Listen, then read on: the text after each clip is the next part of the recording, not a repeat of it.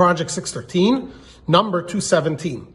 Today we have another positive mitzvah, positive mitzvah number 105. We also mentioned this a number of days ago in passing that when a person has an emission of semen uh, or semen uh, is uh, a cause for ritual impurity, and if someone comes in contact with semen, uh, regardless of uh, where it came from, uh, the person becomes ritually impure.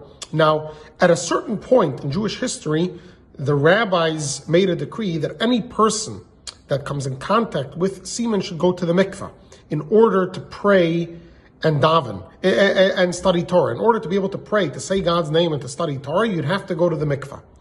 The problem was that most Jewish people couldn't uh, stand by this decree. It, it just didn't, uh, you know, people, you wake up in the morning, you have to do your morning prayers. If you have to wait to go to the mikveh, just something that the, the public couldn't um, stand by, and therefore the decree was rescinded, was was, was taken away. However, until this day, there are people that have the custom and are careful to go to the mikveh uh, anytime they come in contact with uh, with semen um, as an added uh, purification before prayer or before Torah study. However, you should not uh, uh, abstain from uh, Torah study, etc., because this is not, uh, since this is not uh, legally necessary, we have to make sure that we daven and we study Torah. However, this is something that, that people do. It's called the um, going to the mikveh, the, the, the dunking Tvilas Ezra, the dunking of Ezra, because Ezra the scribe was the one who instituted